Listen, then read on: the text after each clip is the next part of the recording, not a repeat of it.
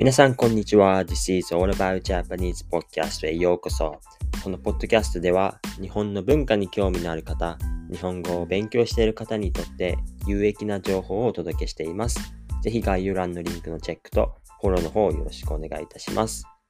Stay tuned for this episode.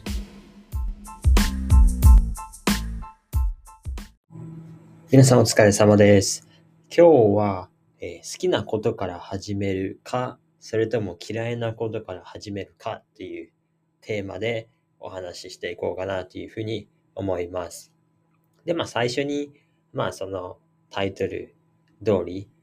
まあ好きなことを始める方がいいのか、嫌いなことから始める方がいいのかっていうところの、あの、考えをシェアした後に、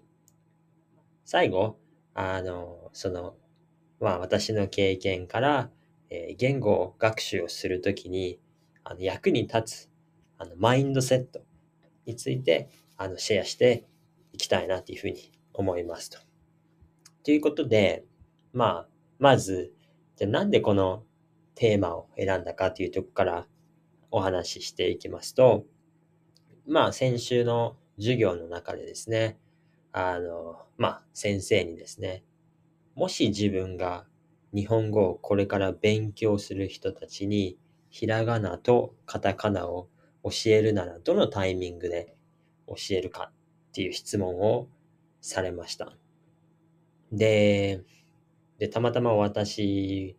は先生から当てられたので、えー、自分の考えを言ったんですよね。で、どういう考えかというと、まあ私は一番最初にひらがなとカタカナをあの教えますと言いました。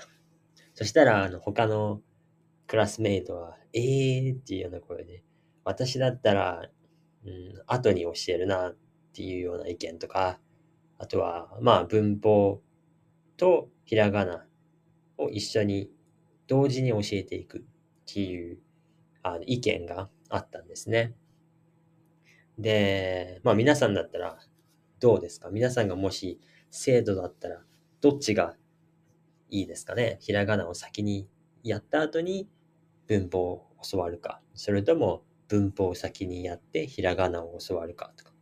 いろんな順番があると思うんですけど、で、まあでもこの時に思ったのが、この質問に多分正解はないんだろうなっていうふうに思いました。まあだからどっちでも、まあどの順番でやってもいいと思うんですよね。まあつまりまあ自分の好みで、あの、決めることができると思うんですよね。なんでまあ私が先生だったら、まあ私はその最初にひらがなを教えたい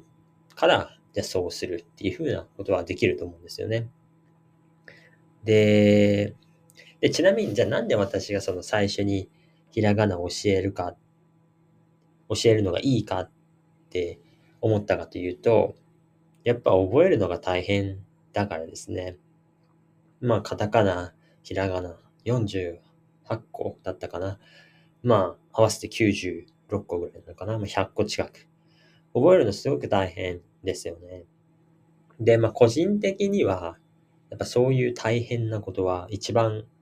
最初にやっておきたいという、早く終わらせたいっていう、まあタイプなんですよね。なので、そういう大変なことを、まあ、最後まで残しておきたくないっていうのが、まあ、性格的にああるので、まあ、私はひらがなを最初、大変ですけど、教えたいと。うん。で、まあ、その他のクラスメートっていうのは、まあ、全く考え方が逆で、まあ、ひらがなとカタカナを覚えるのって大変だから、あの、面白くないと。うん。生徒は面白くない。だから、最初に面白い、あの、まあ、文法をやって、生徒のモチベーションを上げてから、あの、まあ、ひらがな、カタカナを教えたいっていうような、あの、意見がありました。で、まあ、まあ、さっきももう言いましたけど、別になんか、この質問に答えはないと思うんですよね。どっちでもいいと思うんですよね。で、まあ一応理由としてですね、その、じゃあなんで正解がないかというと、実際に、あの、まあ、その言語を習得するときに、その何を先に学ばないといけないとかっていったルールはないと考えられているんですね。実際にこの第二言語ですね。第二言語の習得の研究で、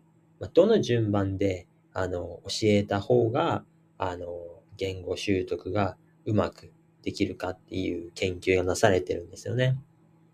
で、まあいろんなその考えがあるんですけど、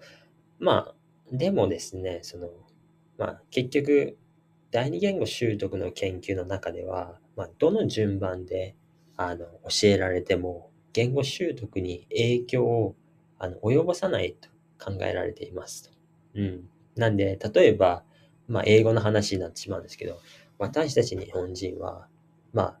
プレゼントテンスとパストテンスですね。現在形と過去形を中学校で習いました。なので、すごく早い、一番最初かな、英語を勉強してすぐ、えー、現在形と過去形勉強しました。でも、早く勉強したけど、それを使いこなせるようにすぐになるかというと、そうではないんですよね。というのも、まあ、例えば、じゃ中級者、中級者でも文法もよく理解している。で、まあ、基本的なコンバセーションもできるっていう人でも、その現在形と過去形ってよく間違えるんですよね。例えば、あの、なんだろう。例えば、えー、過去形で言わないといけない文章。なのに現在形で言ってしまったりとかっていうミスは結構よくあるんですね。まあそういうふうに最初に今現在形とか過去形をあのやったからといってそれがすぐにできるようになるっていうわけじゃないんですよね。まあそういうふうにあの別に順番って特にないんですよね。その早く学んだから早く習得できるっていう順番ってないっていうふうに考えられてるんですよね。まあ、そういうことからも、あの、まあ、いつ、どのタイミングで何を勉強するかっていうのは、あんまり、あの、ないと、答えがないっていうふうに、あの、思ってていいんじゃないかなっていうふうに、あの、個人的には思いますので、一つ、まあ、勉強のする際のアドバイスとして、あの、シェアしておきます。まあ、最近のあの文法書とか、例えば、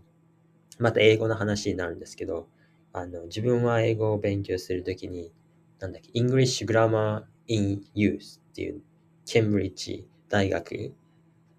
であの出された、すごく有名な英文法書を使ってたんですけど、で、まあ、その中にも書いてあったんですけど、どこからスタートしてもいいと。自分が好きなとこからスタートしてもしなさいと書いてあったんですよね。まあ、そういうとこからもわかるように、まあ本当に自分が興味のあるところ、もしくは自分が今必要なところ、必要、学ぶ必要があると思ったとこから、あの、勉強していってみてはいいんじゃないかなっていうふうに思います。うん。だから特にひらがなを最初にやりたくないっていう人は別にそれでもいいですし、もう最初にやっておきたいっていう人はそれでもいいと思うんで。まあそういう感じで勉強あの、していったらいいんじゃないかなっていうことで一つシェアしておきますと。で、まあまあ引き続きまだこの話していくんですけど、ただですね、もし、あの、まあ生徒と先生で、この考え方が違うかったらどうなると思いますか？例えば、まあ、さっきの例でいくと、私は一番最初にひらがなを教えたい。でも、生徒は